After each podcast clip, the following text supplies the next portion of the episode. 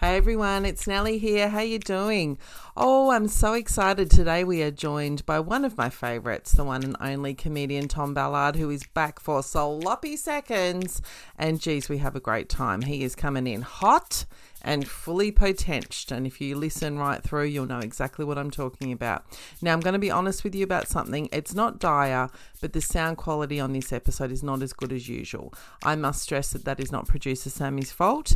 There was nothing he could do about it. This was a problem with the Zoom recording with Tom and I. It just means that Tom is a little bit more faint than I am. You can still hear everything, um, but the sound quality is not quite there.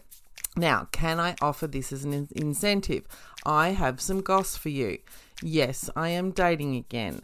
I went back on the apps. Tom and I talk about that. I've met a lovely sweetheart. We get into that. So, if you want a little bit of goss on my personal life, then you will persist, even with a little bit of a sound problem. Now, we do some other wonderful things. We talk about Tom's lovely partnership. We talk about what it's like to be on the apps.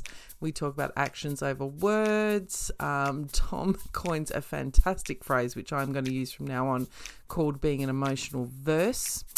We take a fantastic call. It is a return call from the lovely woman who talk about talked about weaponized incompetence and struggling with um, getting some sense of equality in her relationship with her partner. We get into that and we take a fascinating letter actually from a guy in his early 50s who says he's looking for a relationship but has trouble sticking with it. In other words, he really likes the thrill of the chase. So, Tom and I have a discussion about, you know, longevity versus chase versus thrills versus all of that kind of stuff, which is very pertinent for many of us. So, yes, um, sound not 100%. I reckon about 80%. Still worth listening to. And I love your guts. And if you want the goss, you'll stick around. Love yous. Bye. Life is full of what ifs. Some awesome. Like what if AI could fold your laundry? And some, well, less awesome. Like what if you have unexpected medical costs? United Healthcare can help get you covered with Health Protector Guard fixed indemnity insurance plans. They supplement your primary plan to help you manage out of pocket costs. No deductibles, no enrollment periods, and especially no more what ifs. Visit uh1.com to find the Health Protector Guard plan for you. Hey everyone, how you going? It's Nelly here. Happy New Year to you. Don't know where that came from. Hey, we at the Dear Nelly team hope 2024 is full of love and adventure and rest and all the things, whatever that looks like for you. And thank you again for your continued support for this funny little podcast. Now, we've got some very exciting news. We have another live show coming up. This one is on Thursday, the 8th of February, at the Malthouse Outdoors at the iconic Malthouse Theatre in Melbourne as part of their annual podcast season where they showcase mm-hmm, the best podcasts around. I am thrilled to confirm that the lineup includes me, obviously, hosting. We also have comedian, author, and broadcaster Sami Shah. Jesus, he's funny. He's so great on radio. He's so great at all the things. Some of you may know him from the Australian Story on ABC, which featured the incredible tale of him and his now wife, academic Kylie Moore Gilbert, who was sentenced to 10 years in an Iranian prison, but thankfully made it home. What a love story. We also have comedian and dear Nelly favourite, the incomparable Kirsty Webeck, who also happens to be one of my strawberryest of strawberry friends, and I know you all adore her. And last but not least, oh my god, we have comedian and actor Lizzie Hoo. Lizzie Bloody Hoo. She's on all the comedy specials on all the streaming services and no doubt she's one of the hottest bloody comedians going around. Now, I mean hot as in popular, but you know, you go with whatever. So, look, I urge you to get in and book tickets via the Malthouse website or my website at nellythomas.com. And of course, there are links in the show notes. A couple of other quick reminders keep your calls coming. If you can, join Patreon or Acast Plus for five bucks a month for bonus episodes and other rewards. This year, paid subscribers will get live Zoom events with me throughout the year where we can do Q&As and interact. Now, this podcast was recorded in the council area known as Darebin in Melbourne. I would like to acknowledge the traditional owners of the land, the Wurundjeri peoples of the Kulin Nation, and pay my respects to their elders past, present, and emerging. Last but not least, some things don't change, moles. This is a sex, dating, and relationships podcast for adults. If you don't like swearing, it's really going to give you the shit. So, off you fuck. Dear Nelly, I could use some advice, dear Nelly. Yeah, some help would be nice, dear Nelly. I'm eager to hear your point of view, dear Nelly. There's a lot to explore, dear Nelly. When you're 40 or more, can talk it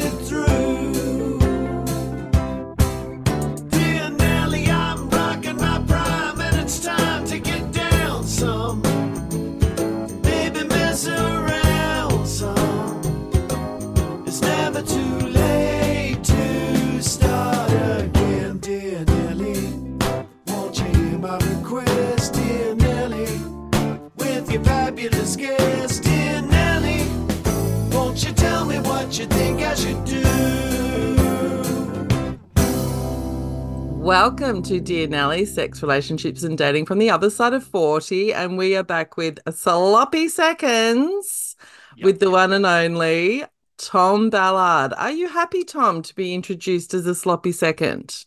Um, knowing that it's you know a, a tradition in the podcast and it's not just for me, then I will accept it and it's okay as long as other people have been sloppy seconds. I will also be sloppy seconds. They have. What?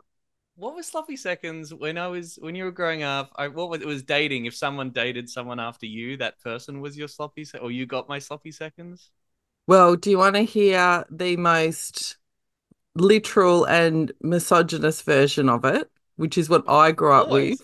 Yes, of course. which is the idea that a woman had had semen inside her already, yes, so therefore she was sloppy in inverted commas, yes. so that if she then fucked one of your friends or whatever, that she was sloppy seconds. It was very rarely, in my recollection, used like most of those terms, like slut or whatever, very rarely applied to men. Oh, that's weird. Yeah, isn't it? It's strange. Unusual. Oh, So we are reclaiming it yes. in the positivo. Mm-hmm. Yeah. So what's your news, Sloppy? Sloppy second news. Gosh, what is what is my news? It's 2024. New year, Yeah. new me. I'm trying to do 2024 sober, no booze. For the year? Presumably for the whole year. Yeah, I'm going for the whole 12 months. This is my crazy. All right. Tell me what prompted this.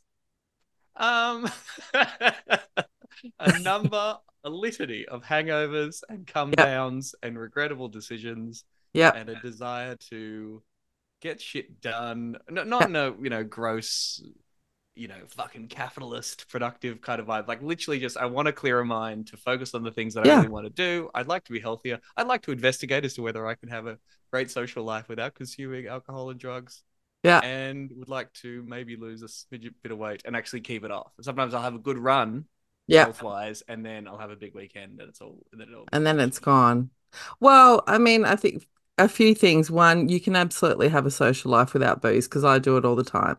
Yes. And I am the life of the party, Tom. Um, yes. I, I reckon it can it takes an adjustment. Yeah. And I think if you go in with a plan, like if you're going to a bar that you usually go to or a function or something, I reckon don't wing it.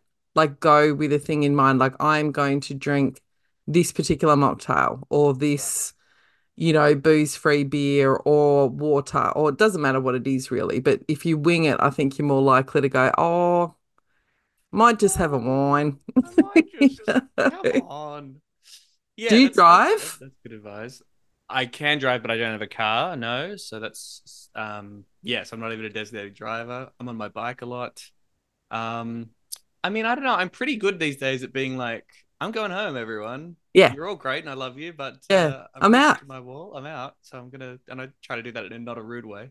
Yeah. Um, yeah, it's the boredom drinking. I think that it will be the key. That will be the difficult one. The Yes. a little bit bored, or or the reward system as well. Yes. Um, even I did I did two shows early in the new year in Fish Creek, and as soon as I came off stage, my body Yeah. was like, yeah. "Beer time!" Yeah. You Yeah. deserve a treat. You just finished yelling at Oh. me for an hour. It's not just the treat, it's that, you know, performing is it requires a shot of adrenaline. Yes, right. and the alcohol, you know, levels that out a little bit. Then you don't sleep and you're anxious the next day, but you're not thinking of that in the half an hour after the show. Sure. Well, good luck to you. I look, I think it's um you're younger than most of my friends, but I've got a lot of friends who are doing that because by my age that shit starts to really bite.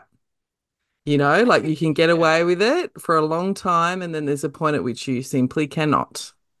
Yeah, and I, f- I feel like I've been, you know, having a pretty good time pretty solidly since I was 17. And Yeah. I was particularly to massively excess in my 20s. So why don't mix it up? Try Yeah. a year without it. And uh. I realized I chose the year of a US federal election. Um, so in November, if Trump gets back in, maybe that's my only little get out of That's jail your free out. card. Yeah, if Trump gets You know what?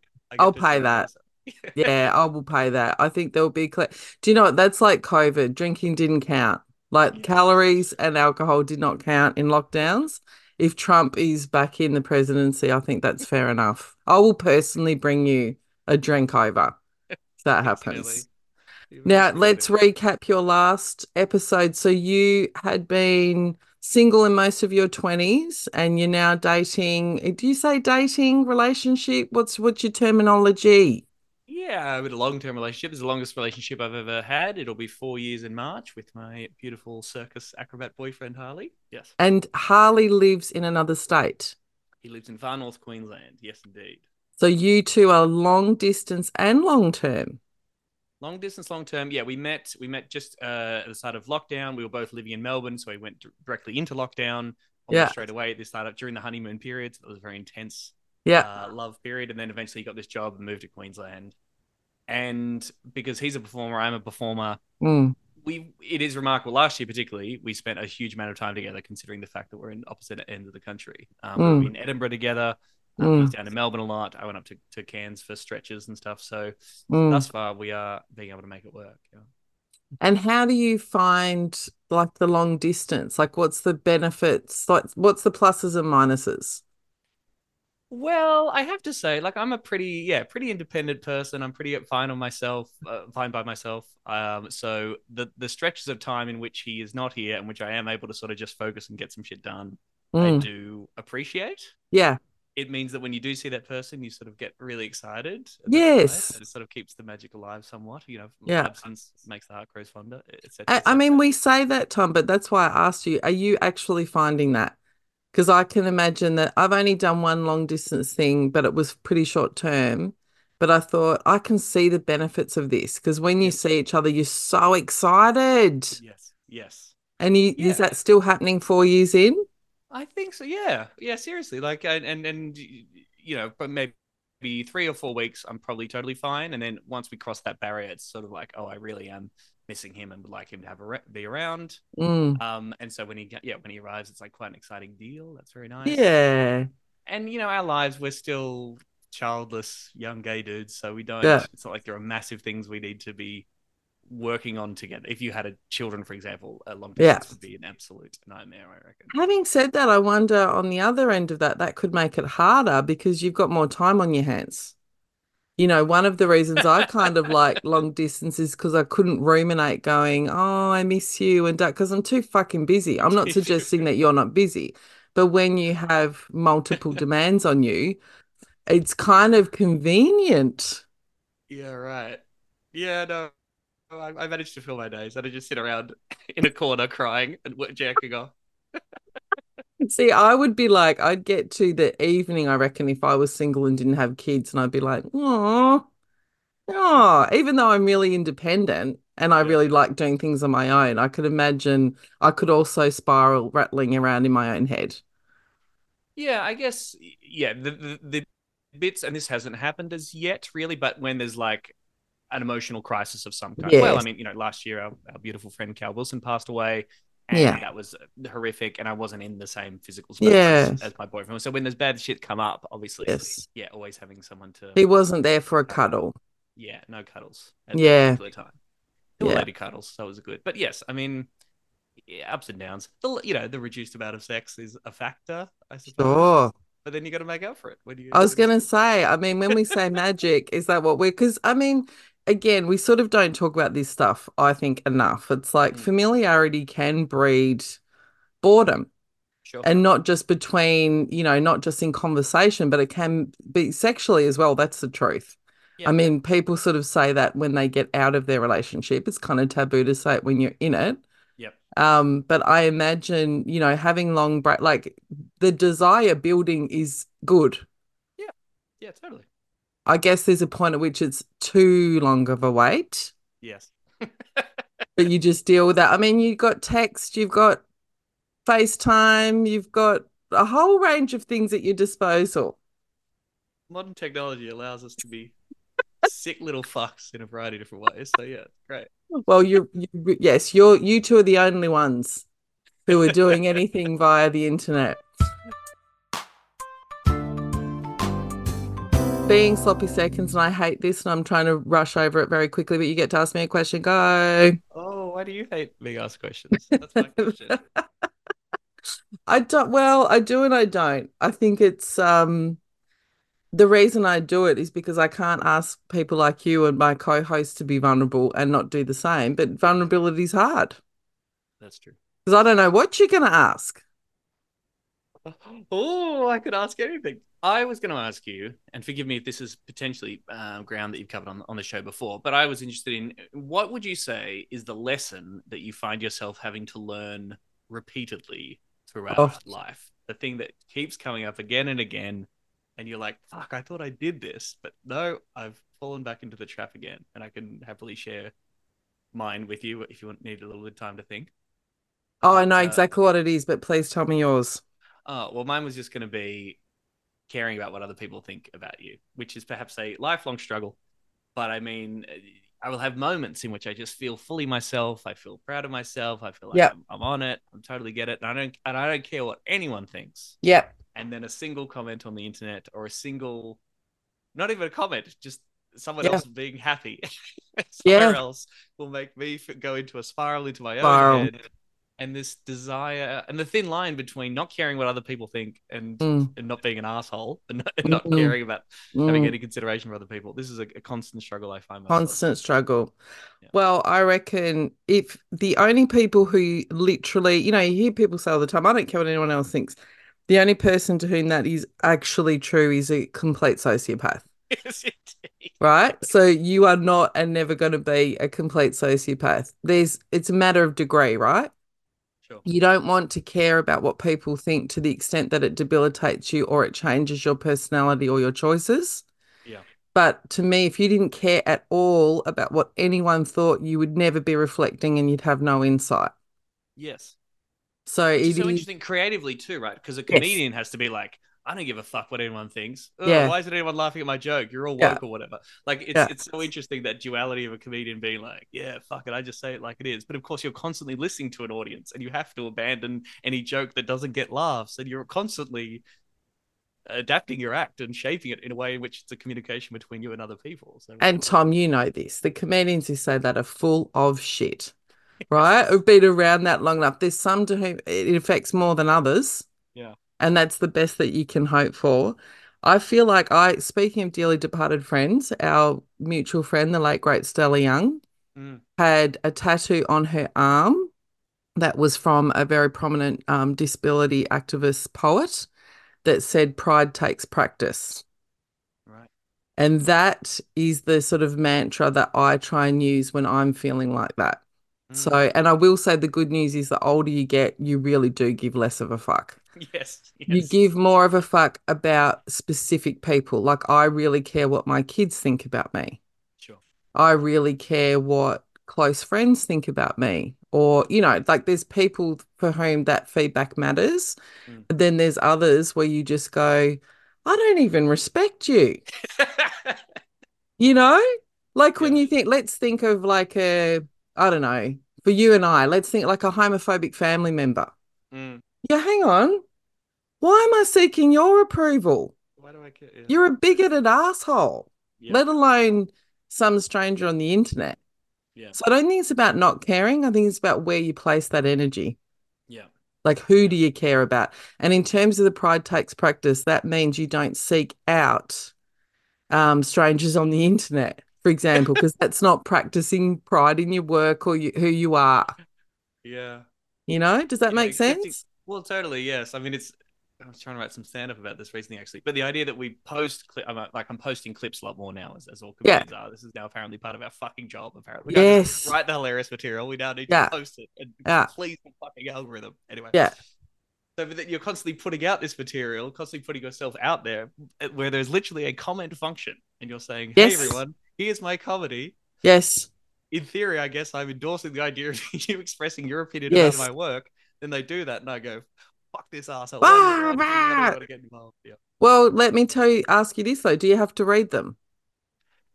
I don't have to. No, that's true. Listen Yeah. to you. I, I don't have to. I just do it obsessively. Um, because I kind of I'm at that point I don't read them. yeah, great. Good. So that and that took a lot of work to get to to Mm. to not do that. Um, but I think you make a choice. Maybe if you're feeling if you're feeling particularly low, Mm. then just remember that thing of like, no, I don't need to feed this. Yep. Like if you're a bit more robust, every now and then I'll go in and look at the reviews of the podcast, for example. Like I Mm. read one this morning, like one star, did a welcome to country, virtue signaling. And I'm like, I just thought it was hilarious. I'm like, why did you go, to the trouble of even leaving that review? Um, it didn't bother me at all, but there would have been other times it would have bothered me you know so it sort of depend you got to assess how you're feeling i think i mean i think my biggest advice to you would be only seek out the opinion of people you respect and then that does matter and reflect like if someone goes tom i think bit concerned about your behavior blah blah and you really like that person you know they love you Mm. then don't also just go oh well fuck off like it's none of your business because they might be trying to help doesn't mean they're right but you'd at least reflect on it Mm. but someone you don't like oh fuck off no way Move on. Move on. yeah Uh, go on. What's your lesson that you? uh, So my lesson, I may have I finally learnt it. I'm definitely closer. And I've been trying to learn this lesson for literally decades. I saw it, some meme or something the other day that's a dating thing. Um, it's like I can't be attempting to start something with someone who's got potential. They need to be fully potenched. As in the uh, relationship has potential, or them as a person? You're saying? I think both. Yeah. I think, right. but mostly them as a person. So I think the the my particular pathology, which is also probably the best thing about me, like like most of us, our best quality is our weakness. Yes. I really do see the best in people, and I try to see the best in people, and I like to live in the world like that. Yes. The problem with that is that you can see the potential in a dating match Mm. and they've got to do a shitload of work to reach that potential. Yes. And I think, kind of like, if I love them enough, or if I'm encouraging enough, or Mhm. if I'm whatever, as though I've got some control Yeah. over how other people exist in the world. So I think previously I've definitely been in relationships and friendships as well Mm. and stayed in relationships and friendships that I shouldn't have, thinking, Mm. but I can see that they could be. And that doesn't mean I'm kind of black and white now, like you've got to be fully evolved. Like we've all got our shit. Um, but I think particularly for dating, it's a real mistake to kind of go, well, if they do X, they'll be compatible with me. Take them as they are today. Right. Because you've got no idea if they're going to change or you're going to change. I'm coming in hot. I'm coming into Brené Brown your life, and everything's gonna turn, turn around. Oh my God. Well, do you know what? So this is revealing far too much, but you know, that's the point of this question. Um, when I was talking to my therapist about it, she's like, You're really comfortable in a kind of therapeutic role yourself, Yeah. Okay. and that keeps you safe. Mm. Because if I'm like trying to change you, Tom, or help you or look after you, then I don't have to reveal my shit. Mm. And she's like, you got to stop doing that. So I'm very consciously really trying hard not to do that. And not just romantically, I mean across the board. Mm. But it's really hard when you've been in that mode your whole life. You know, I I'm nearly yes. 50, mate. Yes. I've been doing yes. this a long time, but I'm trying.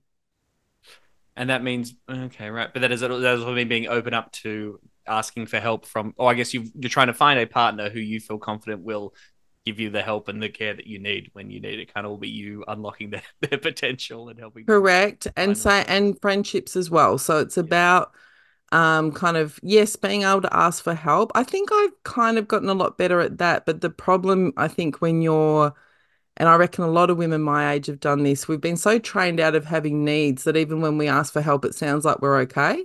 Mm, we go, hey, Tom, I'm really having a hard time. I need some help. But because I say it like that, you go, oh, no worries, Nelly. You know, like it's sort of dissociated. right. Uh, it doesn't match what you're asking, doesn't match your affect. Mm, And so people don't necessarily read it and I think you're okay all the time. Um, but the other part of it is just not immediately rescuing. You know, so if you if you say to me, um, oh, I'm having trouble finding a rental, seriously, my instinct is I'll find you one. yes. I'll do that for you. Like I just I want to fix it. Yep. And that's not good for you or me. Yeah. So I'm I'm trying really hard, really, really hard. But I will say, I think you'd be proud. I did start when I started, so after Cal's funeral, I decided I would go back into dating. Fucking hell. So at beautiful Cal's funeral, I thought, I mean, could there be any more of a Not the next reminder I hope. I hope you gave yourself a little bit of. No, I didn't, literally that night. Oh my god. Okay. Literally that night. So it had the private funeral, then we had the public one that I spoke at, and I spoke about, you know, how proud she was of me. Mm, And the, I don't know, it unlocked something for me, to be honest. I'd kind of gone, I'm out. I can't do this bloody dating thing again. I'm no good at it. The stuff that we all do. I'm damaged goods, you know, at its most extreme, which is a horrible expression, but it does sort of convey how you feel in that state. And I thought two things. One, I could die tomorrow. yeah. Um, and two, well, I'm not damaged goods to her. No. So maybe I'm not for everyone else. Eh, you know what I mean? Like it's sort of so anyway, the short story is I got home. I may have had a few drinks at the wake. Don't judge me, Tom. I don't oh, like no it. judgment. Hey, I was with you. Don't you worry about that.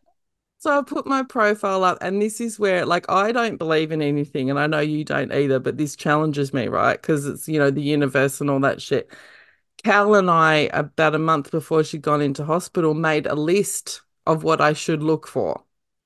And the top of that list was actions over words, right? So someone who shows care and love and interest and all those things rather than just talks about it. So I get home, I made the profile, I matched with someone a couple of days later. She was great. We're chatting and everything. And I'm like, this is great. And then it's like, we we're supposed to meet on the Friday. So the first example of actions was I went, I'm available this Friday. And she messaged me back, went, Great, I've booked this place at six o'clock. And I'm like, effort. Hello. Hello. Like I've got a lot of mental load. So even the fact that she kind of went, I'll take the reins here. No worries. I've booked this place. Um, so yeah, the we have I think I've been really conscious of kind of going, what are you doing? Mm. Not what are you saying? And something like that. So our first date, for example, she showed up with flowers and three bottles of gin because I'd casually mentioned I like gin. Three bottles? Well, not three bottles, three types. Like okay. little like a little selection. Although that would have been a good night. Um, just stuff like that where I'm like, I'm not asking you, I'm not asking for a fucking diamond necklace, but I'm at the fact that you remembered from our chat, from Mhm. texting that I mentioned my drink of choice is this and that you, you know, that kind of stuff, like that showing up. Yeah. Yeah. Which so which, and, and the beautiful thing about a, a healthy relationship, I find, which I have this, I think, with my boyfriend, is that that that goes back and forth, right? So Yes. you know, sometimes you've got, yeah, sometimes you're not doing great. I'll look after you. No worries at all. That's all kind. But just knowing that that will come back and we can reverse, Yes. and I can be a bit shit for a little bit, and you'll you you'll get my back. 100%. That's a nice thing. That's the thing. It's not that I'm seeking that one way. It's just that I have so, and I've created this. I'm not blaming anybody. I have created this myself where that kind of giving dynamic is all me giving. Yeah. And I have to like deliberately, basically, I'm looking for someone who's a giver as well, like two givers together. Is is the the jackpot. And I think, I mean, I I'm think I, so you know. It's, what's that? I just said I'm verse, so I give out. Yeah. but, yeah. But, I'm know, looking for an emotional verse. Right? I'm You're sick of being I'm sick of being the power top, Tom. I've had enough. it's, ti- it's Nelly's time. Happy to step into that role when required. How about a bit of reciprocity? double-ended oh. emotional support. Yeah, please. You know, and I think, yes, I think I may have found it. That's awesome, Nelly. I'm very happy for you. Yeah, That's happy great. And I know day. that Cal would be very happy for you too. That's awesome. Do you know, like I was so I'm tell like I said, I I struggle with this stuff because I don't believe in anything. And yet, of course, I tell a couple of my friends who are more, you know, into tarot or the universe, or all that kind of stuff. It's like she's Cal's arranged this. And you know what? I think to myself, that's a nice way to frame it. sure, let's take that. Yeah. You know, I'll take it. I'll take it because it's really sweet and it is unexpected. And it, there's a lot of coincidences in it. It's not going to hurt anyone if we all believe that. So I'll take it. Take it. Does that answer your question? It does. Thank you very much. Thanks for I think this vulnerable and opening lady- Yeah. I think she might be fully potenched. We'll see how we go.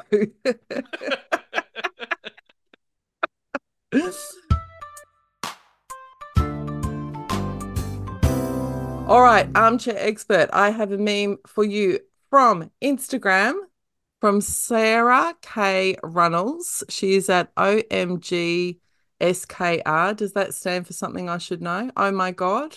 it's oh my god, and then her initials, I assume SKR. Oh, I'm Oh, I have an interpreter from the late 2000s. Uh, so she has. Now, you're not on the dating apps at the moment, I don't think, or I shouldn't be making that assumption, but I don't think you are. I'm not. No. When you were though, let's let's both take ourselves back to that. So dating apps wrapped would be like you swipe left a hundred thousand times, you swipe right 25 times, you shut the app in disgust a lot, you took 800 screenshots of comically bad profiles, you saw 50,000 unsolicited fish pics, you successfully eliminated every single man in a 90 mile radius. How does that sound? Does that square with your experience of online dating? That sounds pretty similar. It, does she mean unsolicited fish pics? Like literally, is in like the dudes holding fishes, right? Straight. This is which uh, you'll find much more in the straight man world. The idea of holding up the fish or with the Much or the, more. or the lion or what have you. Yeah, gay Much more. Dead they're also gay men animals. posing with fish. Yes, okay. Yeah. Are there any gay dudes on the on the apps holding dead stuff? Um, There must be some. There must be some, surely. Yes, I'm sure there are men who love sucking cock and killing beautiful creatures. I'm sure that they must be out there. I'm Which not interested in them. Thank you very much. Attracts all the vegetarians. Excellent. But I think she speaks to something, you know, that experience of, I think, particularly when you first do it. I don't know about you, but you start off very fussy. You know, Sure, no, right. no, no, no, no, no. It's like after a while, perhaps go, oh, okay, maybe I'll revisit some of those Let's lower that bar, people. Yeah, let's bring it down. I must say, my dating app life, I didn't spend a lot of time on Tinder, or at least I didn't find Tinder very engaging. Often dudes would not message back uh, to me on Yeah. Tinder, or they would, and you'd have a conversation and then nothing. Yeah, Now, Grindr, you do get some dates out of Grindr every now and again, Yeah. but Grindr is much more in the sort of a somewhat immediate hookup world. yeah, Um, and I suppose the equivalent of just messaging, "Hey, how you going? Hey, hey, Yeah. what's up? Hey, hey," Yeah. getting nothing back. That's probably pretty similar. pen pals. Yes, and I must say, Grindr has produced some extraordinary comedy material. I bet. people people on Twitter will post snapshots of their Grindr Yes. conversations. I remember one recently was a guy a guy got messaged by another guy. He was like, "You just cut me off in traffic. You absolute piece of shit. Can you even learn how to drive? You're the fucking worst." And then the guy whose profile was, "I'm sorry, I'm just really bad at driving." And then the next message was, "All right, do you want to make it up to me? Come over and suck my dick." Like just the, the, My God. the quick switch that gay men will make from chat to, Jesus. let's talk about having sex, please. What an asshole. Come over. Yeah, Yeah. yeah, you suck. I hate you. Anyway, Wow. You suck. How about you suck something else? that's Eesh. I think um look, it's so you've been on Tinder and Grindr. Any others? Mm, I think that's it. Maybe I briefly looked at one of the others that was that, that was the gay man. Hint Bum- Bumble's just for ladies, right? Or Hinge is just for ladies. No, Bumble, like you can women basically initiate matches on Bumble. Gotcha. But yeah. I think all of them, I mean, there's a couple like there's her, there's some that are like women specific, but it's mostly queer women. sure. Um, I met my this recent match, so I was talking about Linda on Hinge, Okay. and I quite liked Hinge. I thought that Mhm. was good. I found Tinder a little bit too exactly what you were saying. Hey, hey, hey, hey. I reckon there's a lot of people on Tinder window shopping. Well, I think yeah, the clarity. I mean, I will. The thing I will appreciate from Grindr is the clarity of purpose. Generally Yes. speaking, from most people. I mean, so every now and again you get a Grindr profile. They're like not looking for sex, just looking to make friends Yeah. or for dates and stuff. And I'm always a bit like, oh, honey. Oh, But but um, if you know if that works out for them, Yeah. that's great. I mean, I've been to a few gay weddings, and they're like, "How did you meet?" Grindr. Grindr. Um, yeah. So yes, the I know a few men who've met on Grindr. You what? Sorry. I do know a few men who've met on Grindr, but Yeah. I do I, I agree with what you're saying. Like there is a sort of there's a known purpose. Yes. Whereas I think Tinder, it's a bit grey area. Bit all over the place. Yes. Yeah. Yes. Are you looking for right now, or are you looking for forever? Well, and I think sometimes if you're window shopping, and by that I mean you like the titillation, you might even be married or you're got no intention of meeting up for whatever reason, you're not going to advertise that. Yeah. You're going to say, I'm looking for the love of my life, and you're going to lie. Yes. basically. and or there's a whole range of people I think who I don't know, they let's say you and I matched and we were messaging each other, but then I found someone else and I might just go Yes. and then you're like, "Oh, did I just get ghosted?" I guess in a way you did, but in another way I'm sort of like it's just part of the apps. It's yeah, it's part of that culture. It's pretty brutal. It's interesting. I'm directing Lizzie Hoo's show this year. Uh, Yeah. friend of the show, Lizzie Hoo, the wonderful Lizzie Yes. Hoo, and she's she's got this great bit. She's talking about you know she's back in the dating scene now, coming out Mm. of a long term relationship. But she talks about her parents' experience. Now her Mm. dad is a Malaysian dude who met his her white mother when she was Mm. backpacking through Malaysia in the Yeah. uh, 80s or 70s, I want to say Yeah. Could not be more different people, I suppose. And she just sort of makes a very good point that in the in the dating world, they would have filtered each other out. It's like something what they're looking for. Yeah. Through the magic of IRL and love and destiny, they came together and seemed to have a somewhat happy marriage. Don't know, based on some of the stories from Lizzie. Sounds like Oh, wow. pretty, uh, Everyone's got willing. some shit, right? Yeah. So, two things in that. Lizzie, who will be one of the stars of our live show at the Malthouse on the 9th of February. Please book tickets and come. Um, but the other thing is, this is the other thing when I get listener calls asking for advice on on dating, as particularly online dating. And I'd say this because I've made this mistake. Don't be too fussy. Yeah. You No, based on pictures particularly, but Yeah. also even in terms of um I don't know, the job that they do or whatever it like things that whether consciously or unconsciously we sort of write people off and go, Oh, she's a bit short for me. Yeah. You know, or he doesn't work in an area Cool fact a crocodile can't stick out its tongue. Also, you can get health insurance for a month or just under a year in some states. United Healthcare short term insurance plans, underwritten by Golden Rule Insurance Company, offer flexible, budget friendly coverage for you. Learn more at uh1.com. that I understand or whatever, because that in real life experience can be pl- completely different. If you've got chemistry, Mm. how fucking short someone is won't matter. yeah. If you've got good bants and rapport and they're funny and you're flirty and all that, and conversely, you can have someone who's perfect on paper Yeah. who you want to tunnel out of that date with a spoon, you're so bored. And the number of times, speaking of lessons that you need to learn a million times, like the number of times I've met someone who blows apart all my prejudices about Yeah. that kind of person. Me Where too. They're like they're like a, a person who loves sport but also loves theater, or they're a banker Yes. but they're not a piece of shit. You know, like Yes. number of times that that blows your mind, and and I can find that very attractive. I've been on dates Yes. with people where I'm like, man, I just want to learn more about your life because you you don't make sense in my in all my preconceived ideas notions. Yeah. so you can out on that if you get too fascinated. I don't want to date myself. You know Well, what I Lizzie has a mean? joke. She says, "What are we trying to date a sibling? Why are we trying Yes. to narrow things down so much to find our exact match? Why why do we want to meet someone who's out of their fucking mind and miles away from us?" Correct. So, I mean, I'm very conscious of privacy, which is I'm sort of editing in my head. But I don't think Linda, who I'm dating now, would mind me saying, like, she's really into sport. And I'm talking, would sit for a five day test match into sport, Okay. right? I would watch the Australian Open Grand Final and maybe the AFL Grand Final if there were pies available. That's like, that's like my 12 month consumption of sport. But I actually go, I really like then that we have something to talk about that I don't know about, yes. you know, or that you find interesting and vice versa. Like, I think that doesn't have to be a negative, but it can be if you're filtering.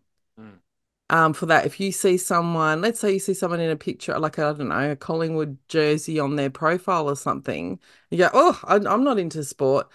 Don't write that person off unless there's other reasons. Like, Yep. don't let that be the decider because they might actually be really interesting, fascinating. You might even get into talking about it. Broaden your horizons. Even the fish, Tom. I mean, we joke about it, but I do think it's a bit overplayed. Like, if the guy's only got fish, fair enough. But if one of his pictures is holding a fish, maybe he just likes fishing. Fishing, there's nothing wrong with that. Yeah. Got Brennan's take on this, which I loved, was him going, straight guys don't take photos. That's the only time they've got photos. They're on the tinny with a friend, and that's the only photos they've got. They're not trying to signal, I'm doing a bloody cultural studies thesis into why they chose that picture. He's like, they haven't got any photos, mate. Simple as that. There's probably a bunch of straight dudes with photos of them with their ex girlfriends on their dating profile. Oh, It's the don't. only photo I got. It's the only one I look good in. Do you know what? We actually see ones where the guy's like cropped his wedding photo. Brilliant. You can see the tulle of the dress at the bottom. He's like, but I look good in a suit. Yeah, it was 10 years ago and it was your I wedding. heaps- Yeah, I paid heaps for that guy to take that photo. Yeah, that's right. It's for professional photos. All right. Are you ready for a listener call? Let's do it, baby. Hi, Nelly. I um, just wanted to let you know I just listened to that podcast and uh, mm, it was amazing. And um, the podcast with Alice um, about my question about my husband. I just wanted to just to send a follow up um, with an update. First and foremost, I'm an over communicator. Um, so everything I've said to you, I have said to him. Um, I don't wear any feelings on the inside; they're all on the outside, and it's actually one of my most proud skills is how I communicate. Um, it's still the problem is in you. I'm still having the problem, which is I think where my um, frustration was because it's like I over communicate and I still have this problem. So um, that was never a problem, you know, for others because they just don't tell their husbands, but my husband knows. Um, one of the key things that has changed is I have really, um, in many ways, tapped out of uh, the teenage boys. Um, so my eight-year-old stepdaughter is just spectacular. Love her. We spend a lot of time together. I organize a lot of stuff for her. Um, and that really works um, for both of us. She and my baby love each other. She and I get along really well. Um, so pretty much now, I've said to my husband, I'm going to organize me, my daughter, and my son, um, and we're going to have a great time. And you and the boys, the older boys, uh, it's up to you what you do. Um, I'm except for feeding them. Um, I'm really tapping out of. Organizing or managing your relationship with them it's quite challenging at the moment. Um, their relationship just being teenagers and there's a whole bunch of problems and they're absolutely delightful as far as they have never disrespected me being rude but they also just don't want to spend time with me which i respect. So i really have just said you know what? Myself the baby and the girl are going to get on with our lives. We're going to go and do the things we love um, i love spending time with her you know i've got lots of friends with kids her age so she spends time with them Um, and that has really helped me as far as my mental load, and also certainly given him the need for responsibility um, for the boys. And if he wants to manage their relationship, that's up to him. Um, that has absolutely helped. Um, also, I'm going back to work in three weeks and he will be home full time, and that is going to change everything. Um, so, I think there's also a part of me that really needs to let go um, as far as my people pleasing and a need to control, as I will be at work full time and I don't have control as to what he does at home and how he manages the family. And I have to respect that because he respected me when I was at home managing the family. Um, as far as, you know, I didn't say, when's the baby napping and, you know, all those things and check the baby monitor to make sure he's asleep. So I have to do that too.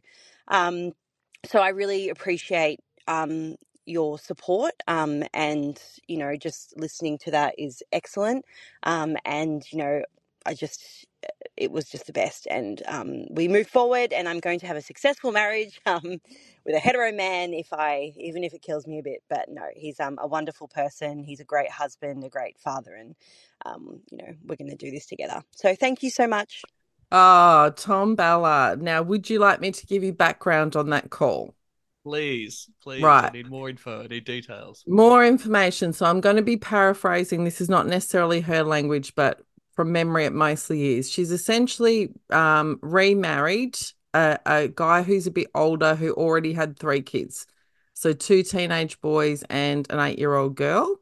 Mhm. And she's getting very frustrated with um, what she described and what I would also describe as weaponized incompetence.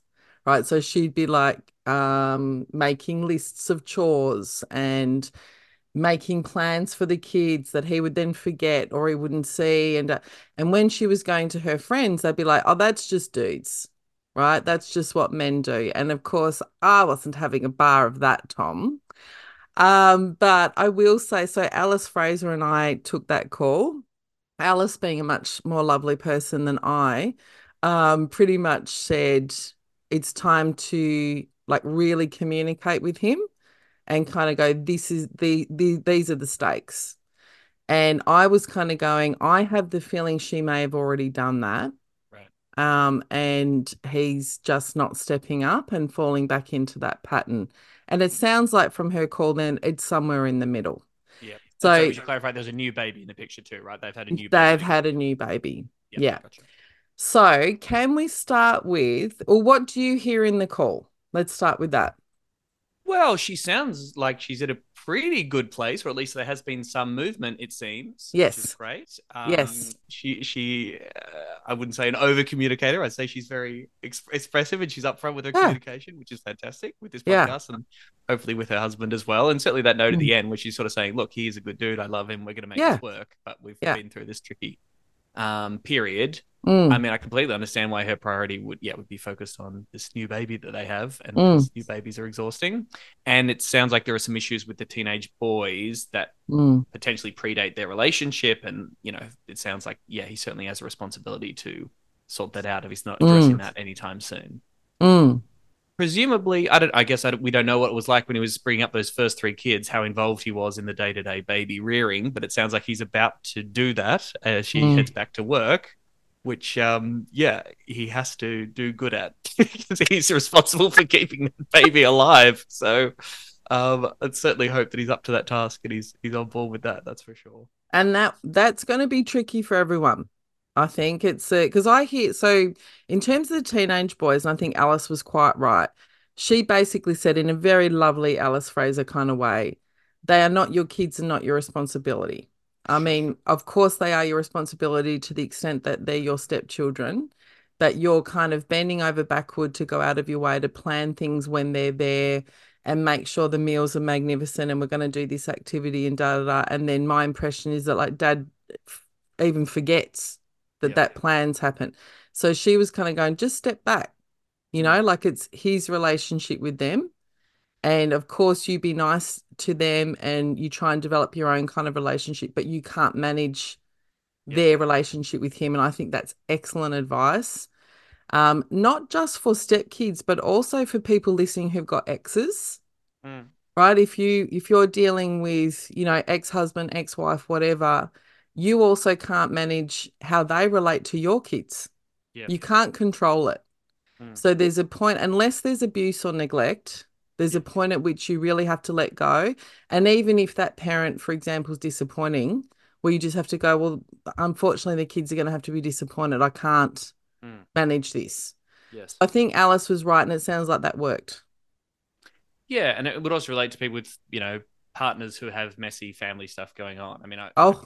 my, my partner's you know family's got some complicated stuff going on. There's been some people who haven't been talking to other people for quite a long period of time. Yeah. and I was trying to learn about this, which was Yeah. also a bit tricky because some people don't want to talk about stuff. Yes. And yes, I have more recently tried to be like, hey, these are all adults. Yes. Uh, I'm gonna love my boyfriend. I'm gonna be nice to everyone in the family, but I, Yeah. I'm actually not responsible for bringing this family together and, and solving this. Well, Tom, let's go full circle back to your question to me. There's a reason I've stopped trying to fix shit, okay? Because that's my instinct. I can't stand yes, to see people hurting each other. And then there's a point at which you go, as you said, they're all adults. Yeah. This is not my fight, yeah, you know? And I think that's really hard with stepkids. Mm. But it is also their dad has a responsibility to nurture his relationship with his sons or not. yeah. and you can't control that. So I think she's done good in that. I'm fascinated as to, I'd love her to call back and tell us how it goes because if he's going back home, I, I'd like to know for how long. Like maybe there's a period of paternity leave.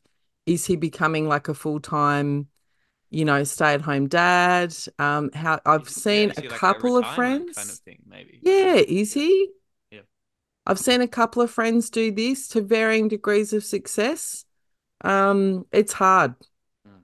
It's hard to let go from her side when you've been in charge, and it's hard to step into that role. I think people, I'm not suggesting he's doing this, but I think until you've been full-time caring for whatever reason, you have no idea how hard it is. No, yeah, Like I would rather do a gig at the Frankston RSL. I would find that easy and have done easier than full full time caring's really hard because there's You no one there both. saying well done. full time caring for your kids, and you had a gig booked at the fucking Frankston RSL. You had to go to. You know, there's no there's no feedback. There's no one there kind of go there's very little adult conversation.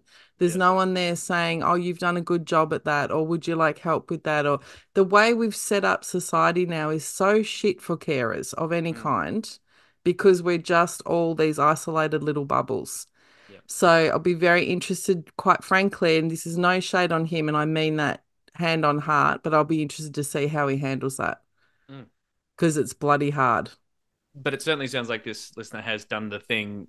Where maybe she had already previously done that, but ha- has communicated clearly of how important this is and how she feels about it, and how you know laying out the stakes and drawing the lines of Yes. this particular issue, which is crucial, right? I mean, Yes. regularly we find ourselves stewing over something or hating something or not resenting something in our relationship and then thinking about it have you actually had the conversation? Have you done that? Have you expressed to the other person how you're feeling about that sounds like you've totally done that so and bloody well done to her and i think that's where i was balking a little bit in the in the first um the first time that she called in because i don't know if you remember this joke but i used to do this joke of like if women wrote hollywood rom-coms it'd be you know there'd be a woman sitting there going can we try couples therapy? Can we do date night and things aren't working and i'm feeling really misunderstood and i don't you know go into this thing and then a year later they break up and then the guy goes i didn't see that coming right? so the idea, I balk a little bit at the idea that she needed to communicate better because I have seen so many relate um straight relationships where the woman is fucking communicating her ass off,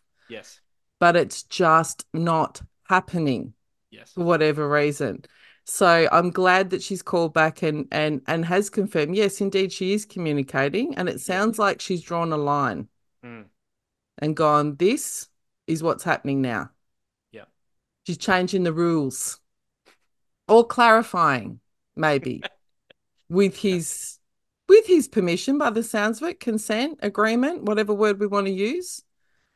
well but it sounds like she's drawn the line for herself as well which is which is key if, if previously she was like i can fix this and it's my responsibility to fix this Yes. she's got to a point where she's like hang on actually uh on reflection maybe not so Yes. much then that's that's growth that's good That's growth. And one thing I hasten to say, and I wonder, I'd love your take on this actually.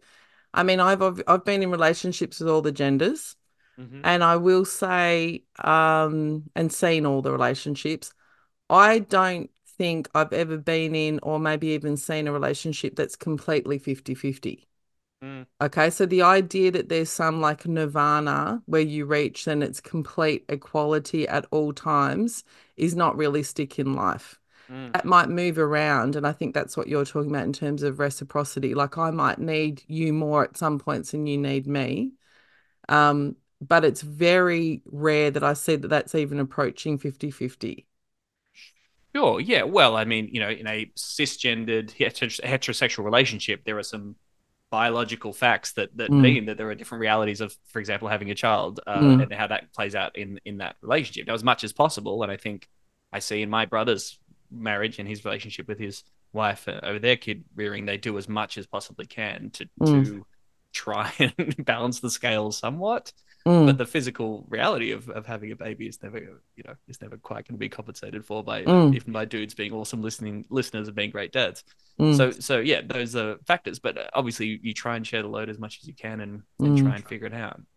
Um i've only dated yes cisgendered gay men um and again having never had kids still kind of fucking around as young gay dudes the responsibility level is never quite there um But what do you think the in terms way. of like housework and cooking and that kind of stuff? Or is that not not really been an issue?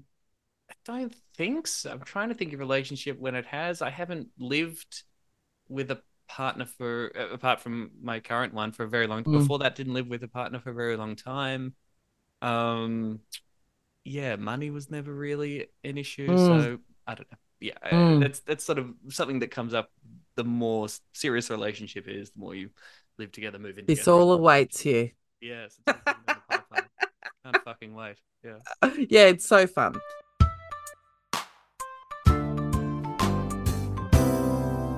All right, so we've got a listener letter that I want your take on. I found this fascinating.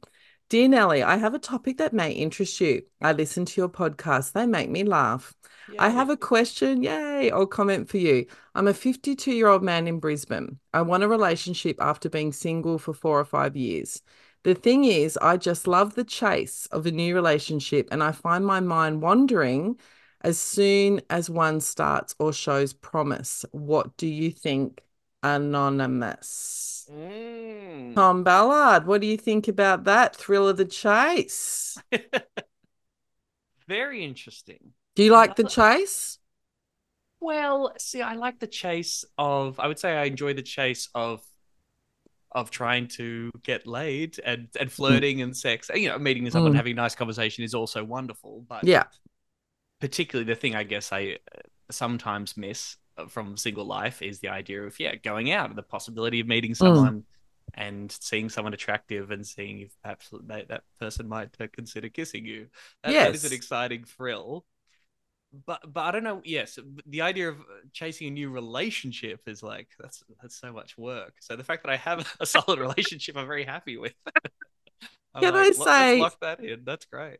in that first bit, like you say that sort of, I, I could be misreading it, but almost apologetically, like a bit sheepishly, like, isn't it nice to go out and like someone wants to, but that's normal.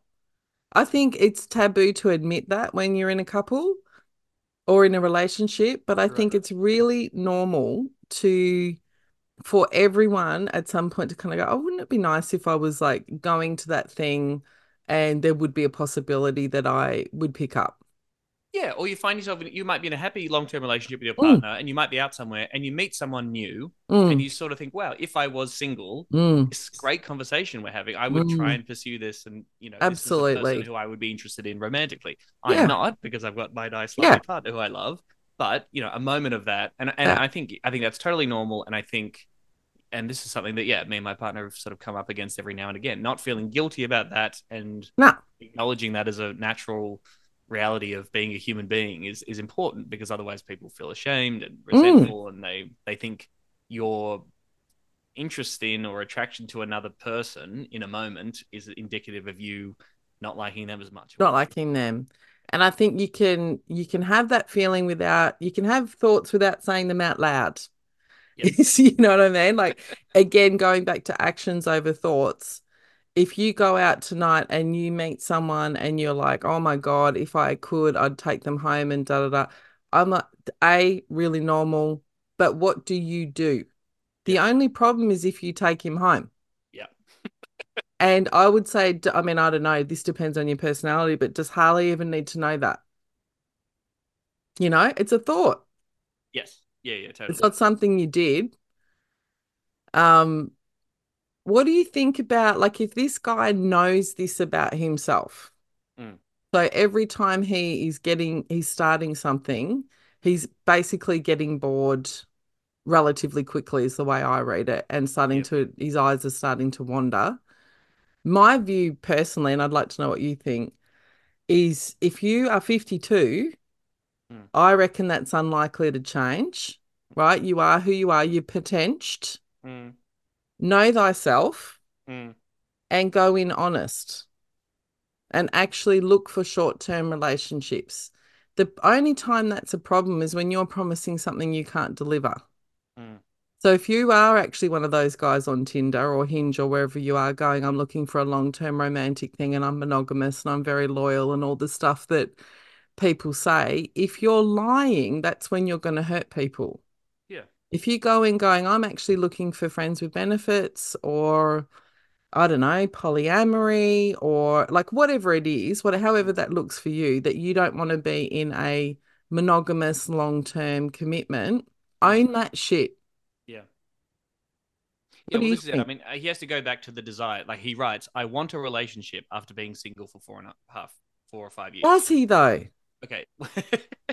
well, yeah. Were you single? What does what has changed in you that you Mm, want to change your single lifestyle now? So you say you Mm. want you want a relationship now. Is that because you want uh, a partner to share your life with? You want an emotional connection, and yeah, you want something long term. Like examine that desire, mm, and then, as you say, totally be upfront and bring that into the dating world.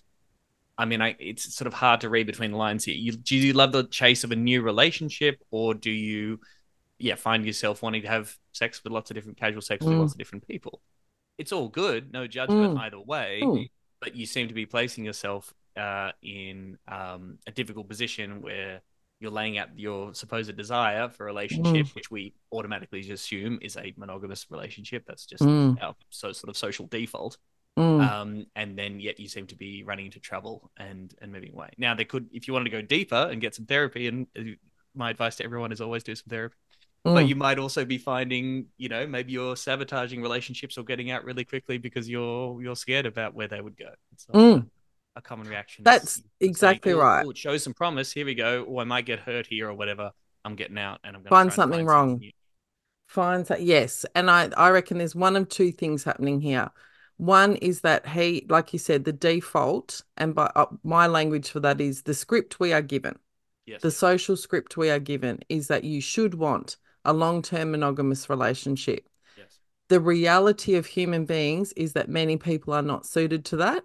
Yes. And if you are one of those people, fuck the script. You're 52 years old. You don't need someone else's script. Yep. So actually look at yourself as honestly as you can and go, maybe I'm not built for this. Mm. You know, maybe you need to be on um, the more progressive sites like Feeld or I can't remember the name of the other one. Anyway, you'll be able to find them. There's a kink site that has a range of, you know, open relationships or friends with benefits, or it's a bit more like Grindr Mm. in that it's more direct. Mm. Right. So you can literally go, I want to see someone once a week for a head job. Like you could be that specific.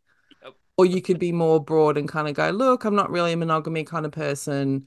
And maybe you end up hooking up. I think this guy's straight. I don't know why I think that, but I think from our interaction, maybe you end up, I can tell you there are married women on those sites looking for who have friends with benefits permission. Mm. Maybe that's your thing.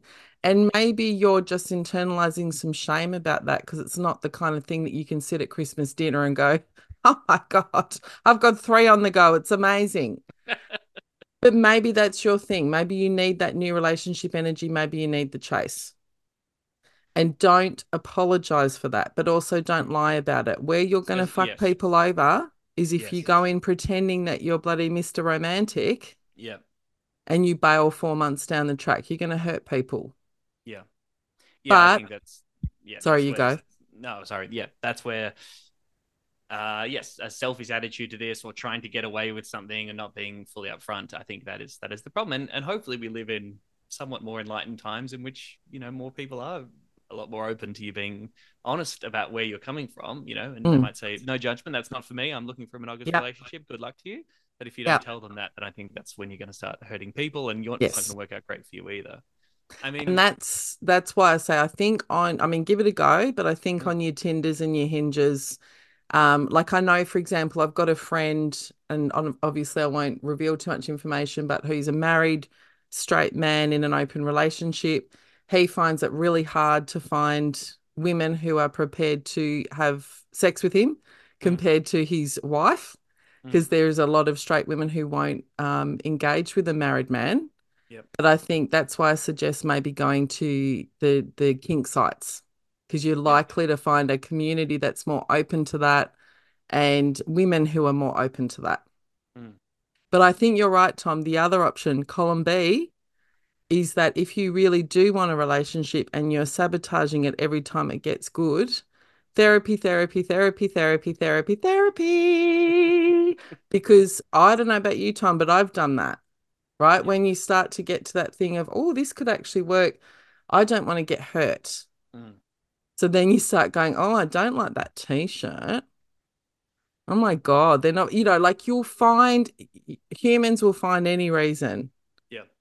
to then sabotage it. And was it really the t-shirt or were you starting to feel vulnerable? Yeah. So, but I think it could be either of those. Yeah. Yeah. Anon will have a better idea of A non which will have a better which those that speak idea. him, but yes. Also, you know, maybe, I mean, best case scenario, maybe you will be able to be in a relationship where something as simple as, so we had Renee Thompson on, um, and she was taught she's in an open relationship Hmm. with her partner, and she was saying the gist I got was her kind of going, look, even just to have a pash is enough. Yeah. Because it's like having the permission to be able to flirt and have a kiss. And it doesn't mean that you're necessarily fucking around. It doesn't mean that you've got a whole other relationship on the go. It do, it's it's about being able to express Hmm. that sort of flirtatious side of you. You might find someone that's okay with that. Yeah. You know, particularly at this age. I reckon actually, ironically, given we're older and you're meant to get more conservative, if you've been through divorce, I Hmm. think you actually naturally start ripping up those scripts and go, actually, maybe things can be done differently. Yeah. Good luck. Let us know.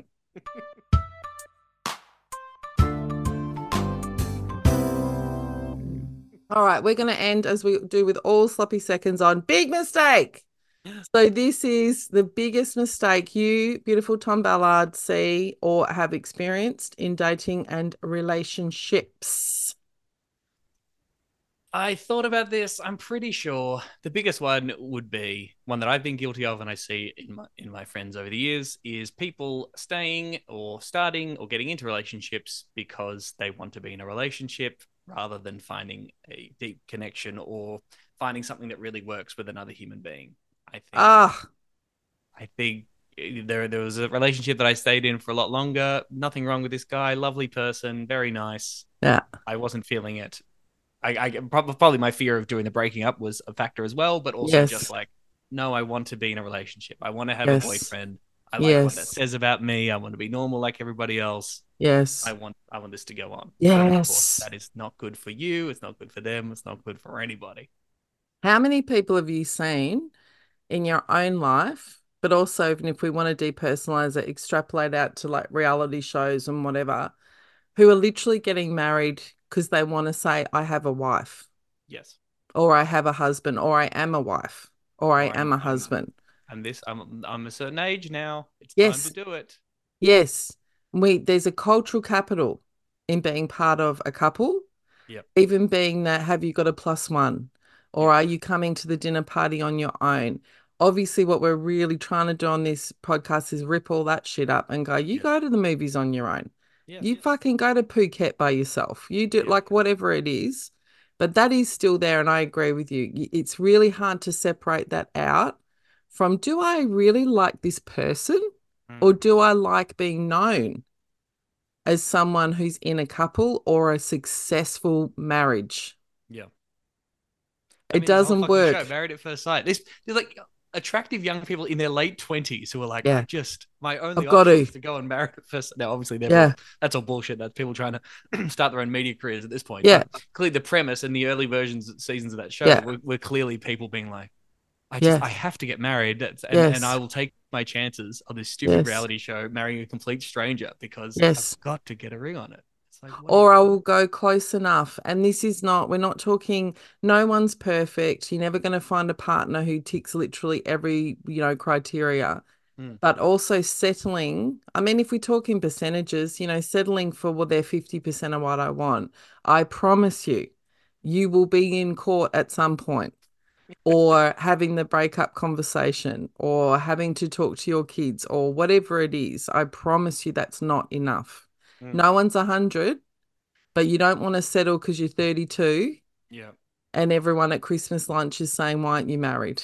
yeah, Or, and not even that, it also applies to same sex relationships. And I think that there is a unspoken thing, maybe there's a, there is some trauma in queer community of having been, you know, many of us have experienced family rejection and other kinds of rejection. And there's something unconscious in the back of your brain going, well, at least if I'm in a long term couple, they'll, they'll see that I'm normal. Mm. You're like, well, there's nothing normal about being with someone you don't like. I mean, the, Yeah. actually, there is, but you know what I mean? Like it should be. You don't have to prove yourself. Well, of course, gays are having entering into miserable marriages just like straights now. It's uh, But it's a right, beautiful world of equality that we're in. Isn't that true though? Right? And you you and I have both seen that, I'm sure, where you kind of mm. go, fuck, I think you two don't want to break up because you don't want the your homophobic family to be proven right. Yes. Or you don't want the colleagues who were assholes to you or the friends or whatever go, see, told you so. That's what happens to the gays, whether that's conscious or not. Right. And so you stay and you're like, but you're in a shit couple. Yeah. You're not happy. You're not David and Patrick. you're Bette and Tina, then mental. I love that one. You're right. So basically, the biggest mistake is staying for the status or the label rather than the reality. Yeah, because you view being single as as some kind of failure, and I've always Yes. maintained that one has to be happy. You have to be able to be happy single. Like that's that's crucial. I mean, we, we know serial monogamists in our in our Punch.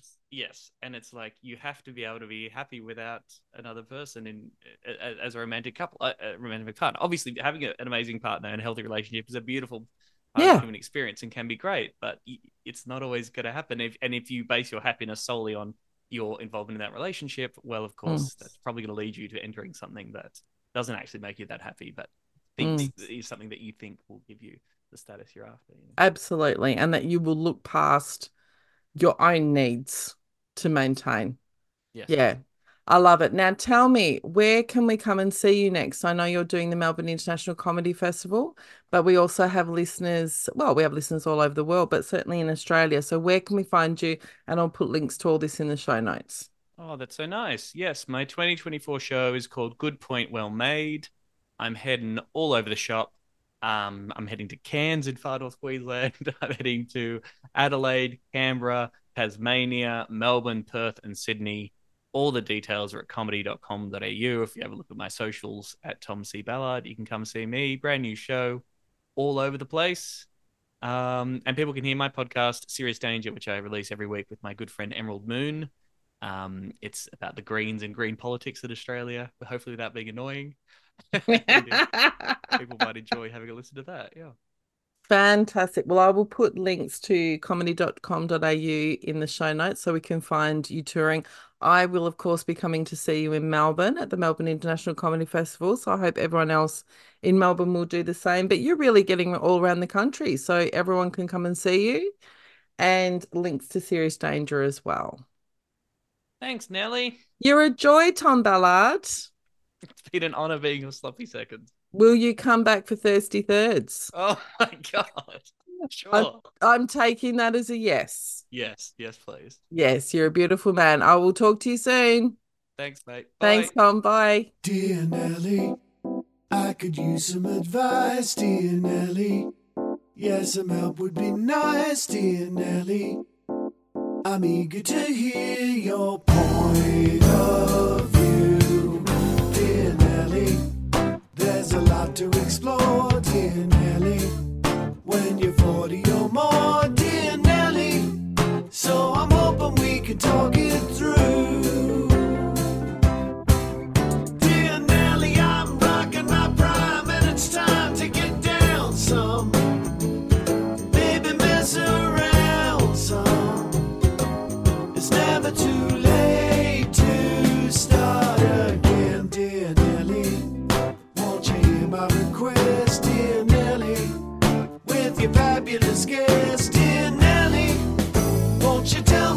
think I should do?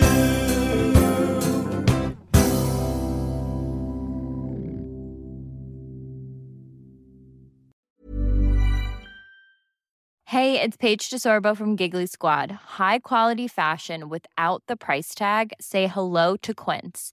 I'm snagging high-end essentials like cozy cashmere sweaters, sleek leather jackets, fine jewelry, and so much more. With Quince being 50 to 80% less than similar brands. And they partner with factories that prioritize safe, ethical, and responsible manufacturing. I love that. Luxury quality within reach. Go to quince.com slash style to get free shipping and 365 day returns on your next order. Quince.com slash style.